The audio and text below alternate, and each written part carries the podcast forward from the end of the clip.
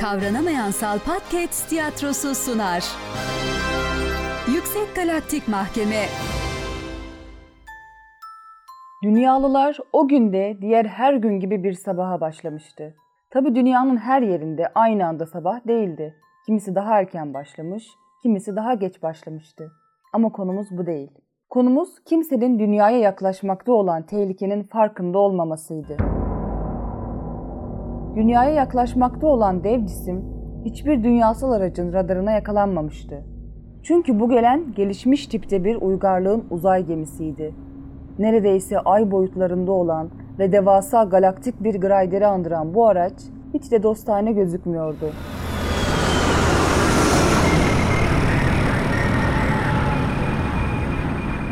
Dev yok edici uzay gemisi yok edici ışınlarını yoğunlaştırıp dünyaya yönelttiği sırada önünde dikilen daha küçük boyutlarda başka bir uzay aracı sayesinde duraksadı. Hey, çekilsene oradan be. İşimiz var, görmüyor musun? Durun, bunu yapamazsınız. Galaktik mahkeme kararına göre bu gezegende yaşayan insanları yok etme görevi aldık. Şimdi çekilin de işimize gücümüze bakalım. Hayır, yapılan itirazlar sonucu Yüksek Galaktik Mahkeme Kurulu yürütmeyi durdurma kararı aldı. Dava yeniden görüşülecek. Yok etme iptal. Hay yapacaklara işe be. Bütün günümüzü yedik burada boşu boşuna. Çocuk oyuncağımı kardeşim gezegen yok etmek. İnsanlık o gün yok olmanın eşiğinden dönmüştü. Ancak tehlike hala geçmiş değildi. Galaksiler arası ileri medeniyetlerin kurduğu ve 125 üyesi olan Galaktik Mahkeme, insanlığı yargılamak adına bir kez daha oturum açıyordu. Her mahkemede olduğu gibi insanlığı temsil etmek üzere bir avukat atanmıştı. Ve insanlığı temsil etmesi için ne bir Amerikan başkanı, ne NATO, ne de Birleşmiş Milletler Başkanı çağrılmıştı. Sanık koltuğunda Keanu Reeves oturmaktaydı. Keanu Reeves doğru bir seçim miydi? Tom Hanks olsa daha iyi mi olurdu? Şu aşamada bilemiyoruz. Mahkeme salonunun oldukça grotesk inşa edildiği söylenebilirdi. Bunun yanında sonsuza uzanan duvarlar bir yandan insana hiçlik hissi verirken aslında her şeyin birkaç kol mesafesinde olması insana güven hissi de sağlıyordu. Bunu yaparken perspektiften mi yararlanılmıştı yoksa başka bir tür optik illüzyon mu vardı bilemiyoruz. Bu kadar fütüristik bir konumlanmanın yanı sıra Hollywood filmlerinden aşina olduğumuz klasik bir oturma düzenine sahipti. Başta yargıcın oturması için bir bölüm, hemen yanında sanık koltuğu, yanda galaksinin çeşitli yerlerindeki medeniyetlerden seçilmiş jüriler ve insanlığın kaderini belirleyecek olan duruşmanın gidişatını inceleyen uzaylı basın mensupları. Metalden göz şeklinde uçan kameralar tüm olan biteni kaydedecek şekilde havada bir o yana bir bu yana uçup duruyorlardı. Zabit katibinin olması gereken yerde tüm konuşanları kaydedip yazıya döken bir makine bulunmaktaydı. Ayrıca mahkeme salonunun girişinde mübaşirlik görevi yaptığı anlaşılan bir robot vardı. Dikkat! Galaktik Yüksek Mahkeme hakimi huzurlarınızda. Dünyalıların galaksiye ve evrene çok ciddi tehdit oldukları ve yok edilmesi gerektiğine dair davanın temizi davası oturumunu açıyorum. Evet davacı taraf, söz sizde. Sayın jüriler, sayın hakim. Şu ana kadar bize ve galaksiye bir zararı dokunmayacağı sanılan bu yaratıkların yapılan araştırmalar ve defalarca denenen simülasyonlar sonucu gördüğümüz üzere yakın zamanda çok büyük tehdit oluşturacağı, kendi gezegenlerindeki canlılar ve hatta kendi türleri için bile tehdit oldukları görülmüştür. İtiraz ediyorum sayın yargıç. Neye itiraz ediyorsun? Sayın meslektaşım simülasyona dayanarak insanları suçlamaktadır. Ancak somut bir delil ortaya koymamaktadır. Evet sayın yargıç ve değerli üyeler. Yaklaşık 13 milyar yıldır şu evrende yaşıyoruz. Kimi daha fazla, kimi daha az. Neticede hepimiz birbirimize bağlı yıldız tozlarıyız. Barış içinde, evrende huzurla yaşıyoruz. Kim derdi ki daha dün yürümeye başlayan şu sevimli yaratıklar bize bir tehdit oluşturacak? Savunmacı avukat bu sözleri söylerken parmağı Keanu Reeves'i gösteriyordu. Keanu'nun o sırada gözleri dolmuş, mahcup bir şekilde yere bakmaktaydı.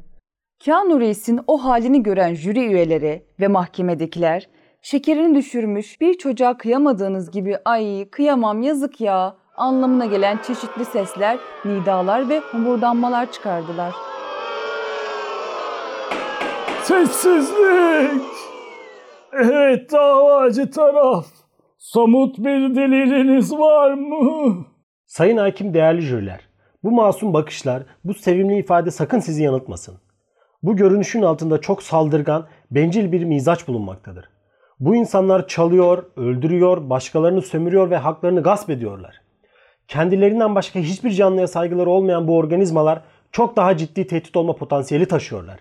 Örneğin dünya denen bu nadide gezegende günde ortalama 1298 cinayet işlenmekte ve bunun kat be kat daha fazlası hırsızlık ve gasp olayları yaşanmaktadır.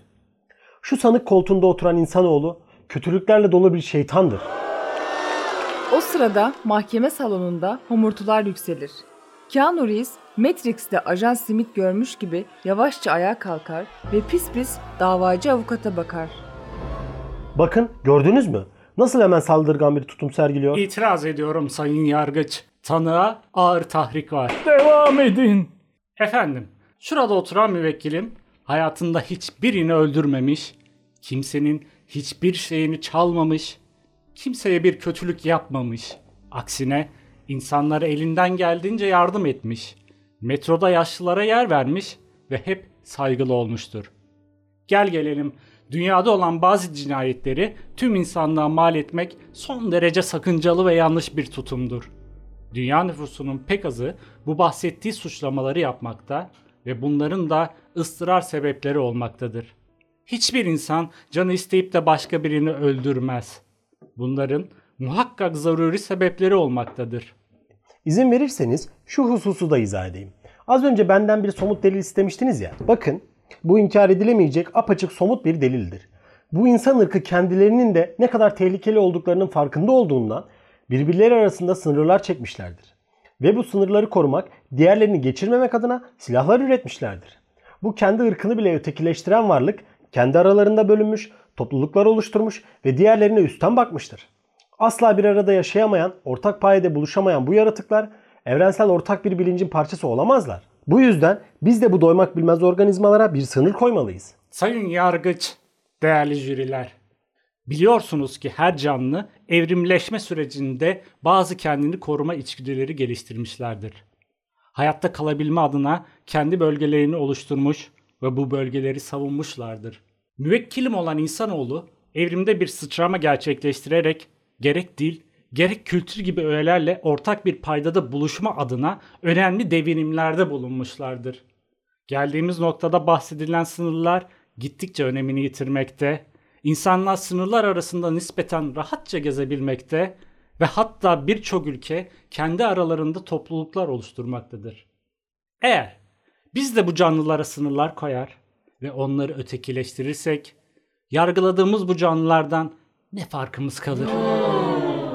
Gördünüz, meslektaşım da onlardan ne farkımız kalır diyerek aslında kendi de onların ne kadar ilkel durumda olduklarını kabul etmiş bulunmaktadır. İtiraz ediyorum sayın yargıç.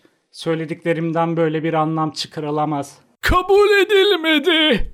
Devam ediniz. Meslektaşım ülkelerin bir araya geldiği, topluluk oluşturduğu gibi akıl almaz argümanlar üretmektedir. Bu topluluk dediği ülkeler çok yakın zamanda dünyanın ve insanlığın hatta tüm evrenin gördüğü en büyük savaşlara imza atmışlardır. Sadece bu savaşlarda yaklaşık 70 milyon insan ölmüştür. Birçok insan tutsak edilmiş, işkence görmüş, vahşi bir şekilde katledilmiştir. Birbirlerini öldürürken uyguladıkları yöntemler o kadar yaratıcıdır ki evrenin her köşesindeki diğer canlıların tüylerini ürpertmeye yeter. Üstelik bunu yaparken motivasyonları kendilerinin diğerlerinden daha üstün olduklarını düşünmelerindendir. Bunun yanında sınırların kalktığı yalanı tamamen bir safsatıdır. Dünya kaynaklarından yararlanamayan ve geri kalmış ve bu geri kalmada kendilerinin de büyük payı olmasına rağmen bu toplulukları asla kendi bölgelerine sokmamakta ve gelişmelerine dahi izin vermemektedirler.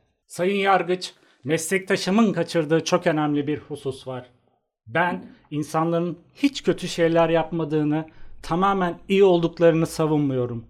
Evrende birçok medeniyet bu tür süreçlerden geçmişlerdir. Burada baktığımız ne kadar kötü şeyler yaptıkları değil, bu kötü şeylerden ne kadar ders aldıklarıdır. Medeniyetin daha başlarında olan bu canlılara bu kadar yüklenmek niyedir?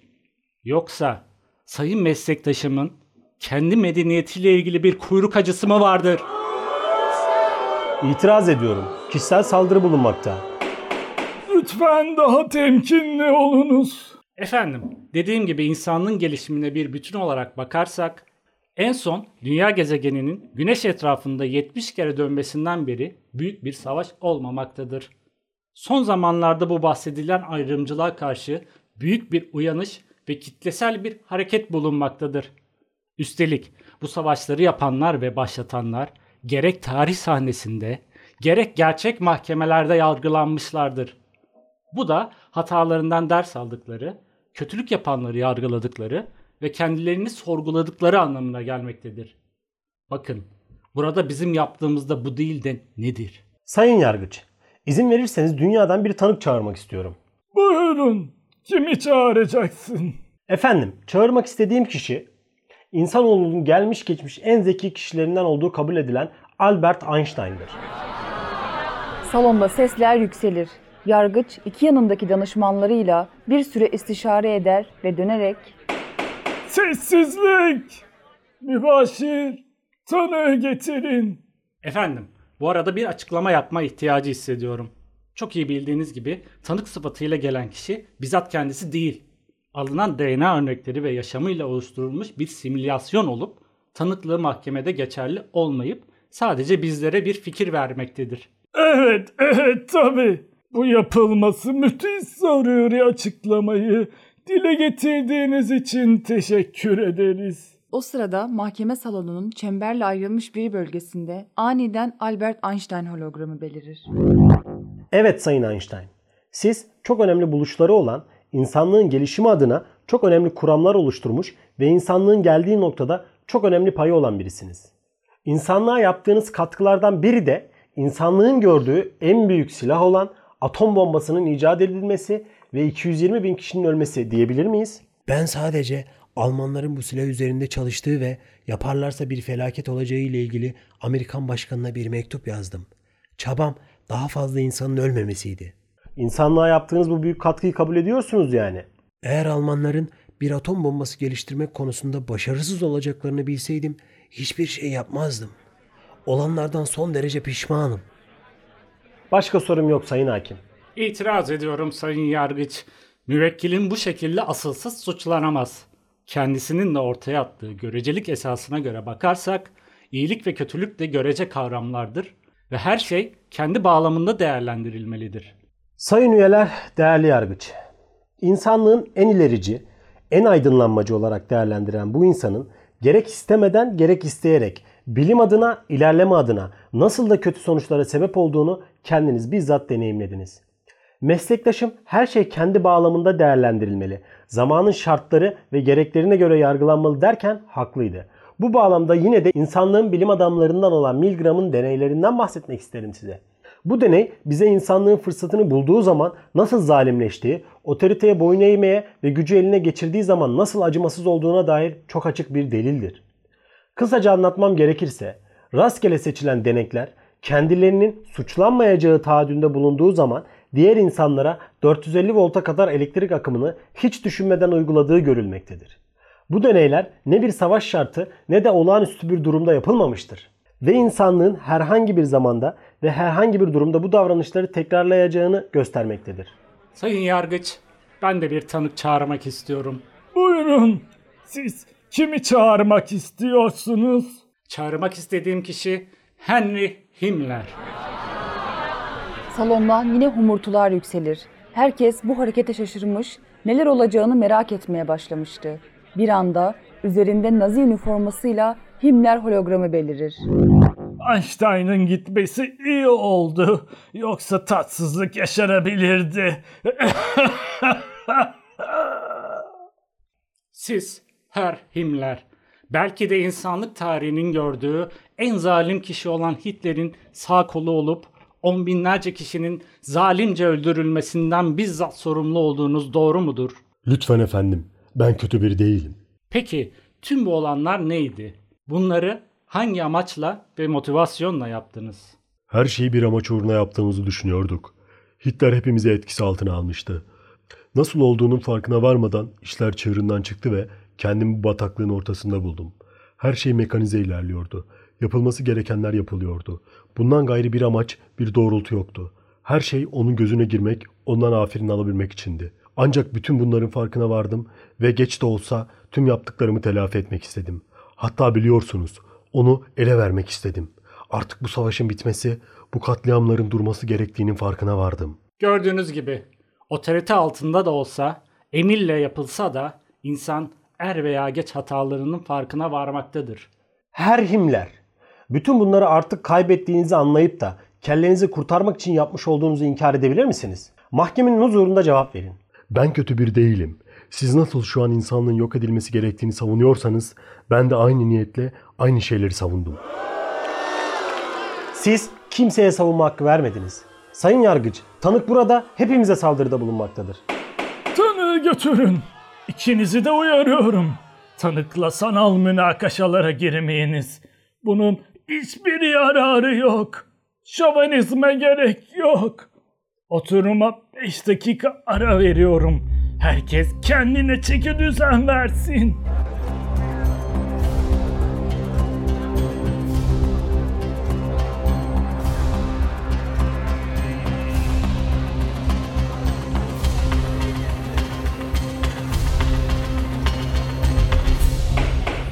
Kaldığımız yerden devam ediyoruz. Buyurun davacı taraf. Söz sizindi. Şu ana kadar insanlığın ne kadar kötücül olduğuna dair sizlere birçok kanıt sundum. İnsanların ne kadar irrasyonel davranışlar sergilediğine dair en önemli göstergelerden biri de şudur. İnsanlık tarihi boyunca çeşitli tanrılar ve dinlere inanmışlar, kendileri gibi inanmayanlara karşı son derece zalim ve acımasız olmuşlardır. Nihayetinde insanlığın yarısı aynı tanrıya inandıkları halde bu ortak payda onlara yetmemiş, hatta ve hatta aynı dine inandıkları halde birbirleriyle savaşmaya devam etmişlerdir. Dünyada kötülüklerin kaynağı olarak şeytanı göstermişlerdir ancak şeytanın kendisi bizzat insandır. Bu da insanların asla anlaşılmaz, asla uzlaşılmaz olduğunu bize göstermektedir. Sayın Yargıç, meslektaşım sürekli kendine gol atıp durmaktadır. İddia ettiği üzere dinler ortak paydada bir araya gelememenin değil, tam tersine insanlığın ortak bir medeniyet kurup ortak bir amaç için çalışmalarının bizzati göstergesidir. Eğer insanlar bir din için bir araya gelmeseydi, bir medeniyet kurulmasından asla söz edemezdik. İnsanlık avcı toplayıcı gruplardan çıkamaz, bir tarım devrimini yapamaz, sanayileşmeye asla gidemezdi. Dinler elimsel ilerlemede bir gereklilik olup bu gerekliliği yitirdiğinde insanlığın düşünürlerinden Nietzsche'nin de dediği gibi nihayetinde Tanrı'yı öldürmüşlerdir. Tam bu noktada bir tanık daha çağırmak istiyorum Sayın Yargıç. Umarım içi değildir. Tanığım Mahatma Gandhi'dir.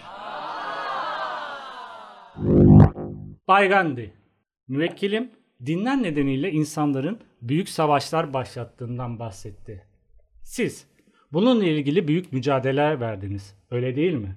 Dinler aynı noktada birleşen farklı yollardır. Aynı amaca ulaşacak olduktan sonra ayrı yollar seçmemizin ne önemi olabilir? Peki, farklı kitaplar hakkında ne söyleyeceksiniz? İnsanlıktan daha kusursuz hangi kitap vardır ki? Siz tüm bu ayrışmaların, ayrımcılığın karşısında barışçıl bir şekilde durmayı insanlığa gösterdiniz. Öyle değil mi? Şiddet karşıtlığının ürettiği güç kesinlikle insan yeteneğinin icat ettiği tüm silahların gücünden üstündür. Sayın Yargıç, gördüğünüz gibi meslektaşımın bulunduğu ağır suçlamalar karşısında olan ve bunların da karşısında duran inanışlar olmakta ve gittikçe dünya sahnesinde takdir kazanmaktadır. Sayın Yargıç, izin verirseniz tanığa bir iki soru da ben sormak isterim. Bay Gandhi, Ayrımcılığın karşısında pasif direniş yaparak tüm insanlığa örnek oldunuz. Peki sarf ettiğiniz şu sözler üzerine ne söyleyeceksiniz? Afrikalı siyahilerin vahşi ve kafir oldukları, onların yönetimde söz sahibi olamayacakları, Hintlilerin siyahilerden üstün oldukları. Bu lafları siz söylediniz mi, söylemediniz mi? Ayrıca kadınlara yönelik aşağılayıcı söylem ve tutumlarda bulunmanıza ne diyeceksiniz?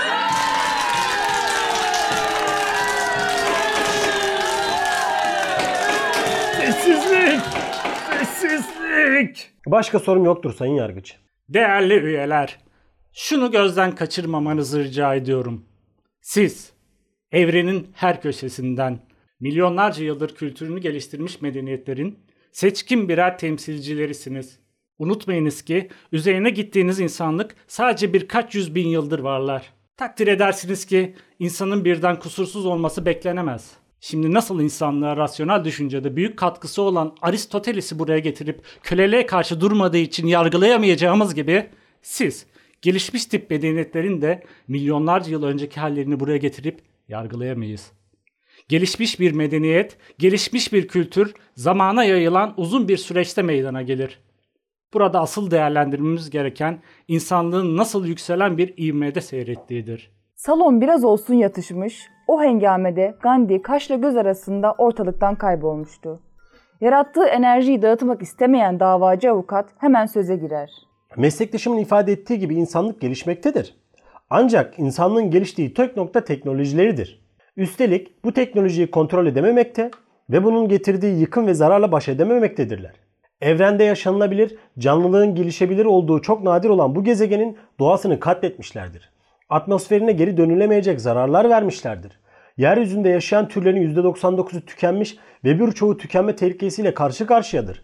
Eğer böyle giderse dünya denilen şu gezegen çok geçmeden yaşanılması mümkün olmayan çorak ve ıssız bir hale gelecektir.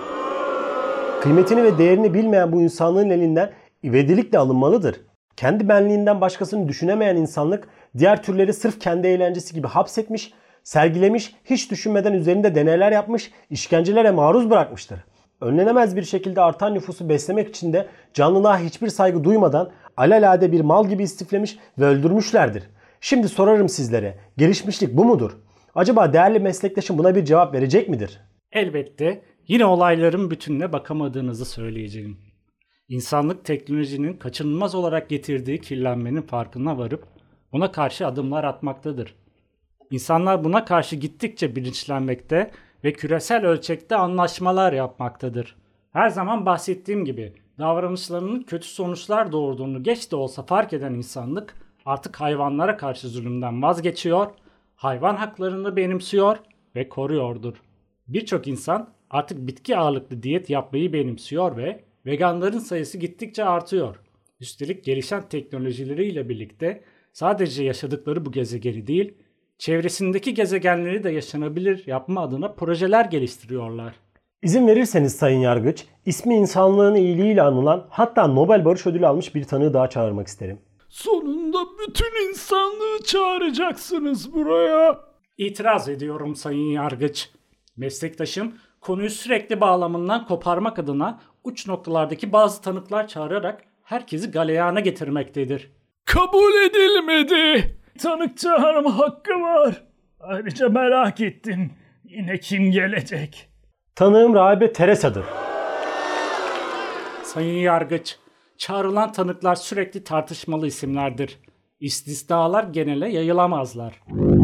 Bayan Teresa, bize biraz kendinizden bahsedin lütfen. Kendimi insanlığa adadım ve yıllarımı yaygın hastalıkları ve yoksulluğu çözmek için harcadım. Peki bu hastalara bakarken bir insana verilebilecek en büyük armağan Mesih'in ıstırabına katılmaktır diyerek ağrı kesici vermeyi reddettiğiniz ve tedavi edilebilir hastaların neredeyse tamamının sizin elinizde öldüğüne ne diyeceksiniz? Tanrı zayıf olanları ve cahilleri güçlendirir. Herkes celallenmeden hemen araya girip söylemek isterim ki, başta da söylediğim gibi tüm tanıklar sizleri yanlış yönlendirme adına özenle seçilmiş, genele mal edilemeyecek örneklerdir. Üstelik bunların niyetleri yanlış da olsa nihayetinde inandıkları doğrular ölçütünde iyi niyetlidirler. Verdiğim örnekler ne müfrit ne de azımsanabilecek boyutlardadır.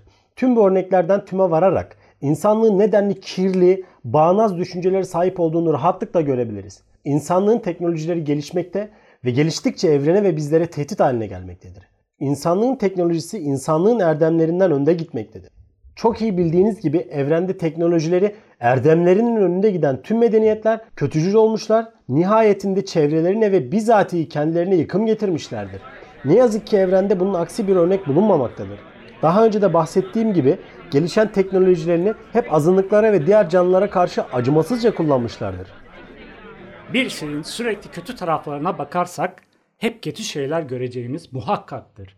Teknolojinin getirdiği kötü tarafların yanında insanlığın kaynaklarını doğru ve etkin kullanabileceği de bir gerçektir. İnsanlık tüm bu savaşları, ayrışmaları kıt kaynaklar nedeniyle yapmıştır. Teknolojinin etkin kullanılması ile birlikte dünyada açlık problemi çözülecektir. Sayın meslektaşım teknolojiyle birlikte kaynak probleminin çözüldüğünü söylüyor. Doğrudur. Ancak şu an bile adil dağıldığı takdirde açlık probleminin çok rahatlıkla çözülebileceği halde neden dünyanın yarısından fazlası açlık sınırının altında yaşamaktadır? Bu bir teknoloji ya da kaynak problemi değildir. Bu hep söylediğim gibi eşitsizlik problemidir. Kaynakların adil dağıtılmıyor oluşu dünyada kaynakların yarısı iki elin parmaklarını geçmeyecek kişilerde toplanmıştır. Bu korkunç uçurum, bu akıl almaz dengesizlik doymak bilmez insanlığın bir göstergesidir. İnanıyorum ki bu mesele aşılacaktır. Hem aşılmasa bile artan pasta fazlalaştığı için herkese düşen pasta dilimi ister istemez zaten artacaktır. Şu an yaşayan insanlar birkaç yüzyıl önce yaşayan her insana göre çok daha iyi durumdadır. Üstelik bu eşitsizlik problemini aşmak için ideolojiler geliştirmişler, çözüm yolları aramışlar ve kısmen de olsa denemişlerdir. Ben de meslektaşımın tam da bunu söylemesini bekliyordum. İnsanlık öyle bir kaostur ki eşitlik adına denedikleri sistemlerde bile nihayetinde karşı çıktıkları şeyin kendisi olmuşlardır. Bu bir ideoloji ya da sistem problemi değildir. Bu insanlığın içindeki saf kötülüğün yansımasıdır. İnsanlık doğuştan saf kötüdür ve bu aşılamaz. Değerli iddia makamı. Unutmayınız ki insan empati yapabilen bir varlıktır ve bu gelişmiş empati yeteneği onları iyiliğe yöneltecektir. Tarih boyunca kullandıkları yaygın sistemlerinin hep bir öncekinden daha iyi olması bundan sonra da daha iyi olacağının göstergesidir. Tek insanın yönettiği topluluklardan çoğulcu demokrasilere geçmişler, kölelik anlayışlarını arkada bırakmışlar ve evrensel bildirgelerle her insanın eşit olduğu düşüncesini benimsemişlerdir. Hmm. Kölelik ve eşitlik demişken ister misiniz bir tanık daha çağıralım? Gelmez olur mu? Tabii ki gelsin. Ali Ses Grand'ı çağırmak istiyorum. Bir Amerikan başkanı eksik diyordum ben de.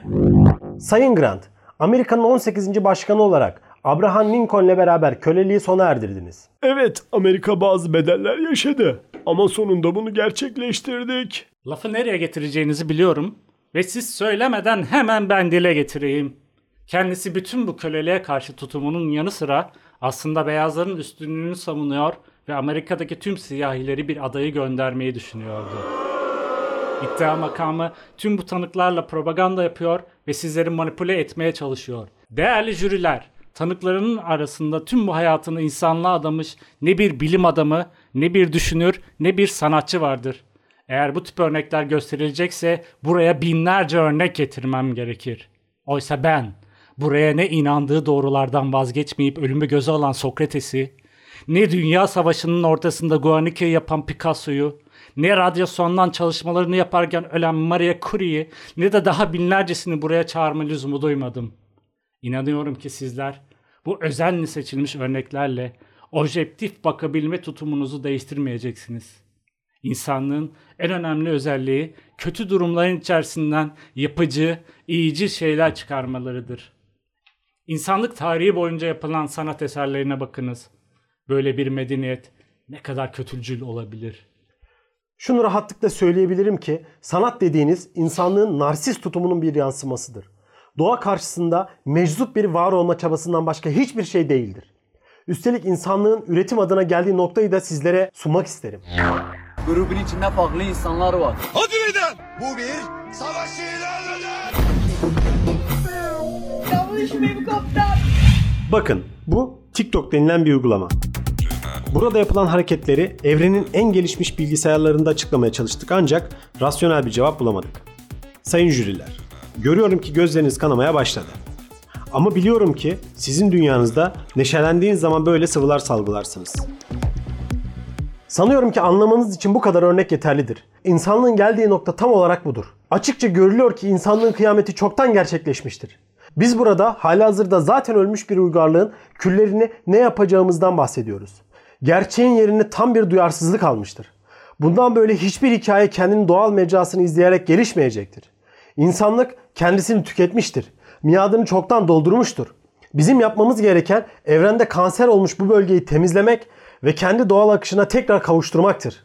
Değerli jüriler, sayın yargıç. Son sözleri olarak şunu söylememe izin verin.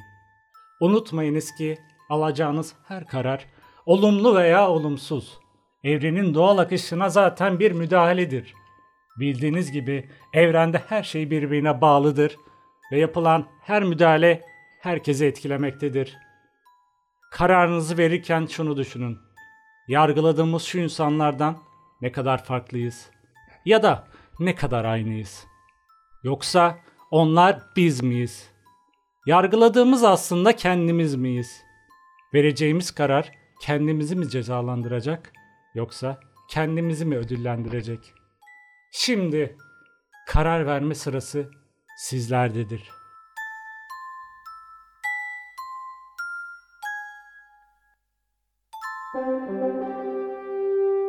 Kavranamayansal Podcast Tiyatrosu sundu. Seslendirenler Veysel Başaran, Dilara Yaman, Fazıl Serhat Şahin, yazan Fazıl Serhat Şahin.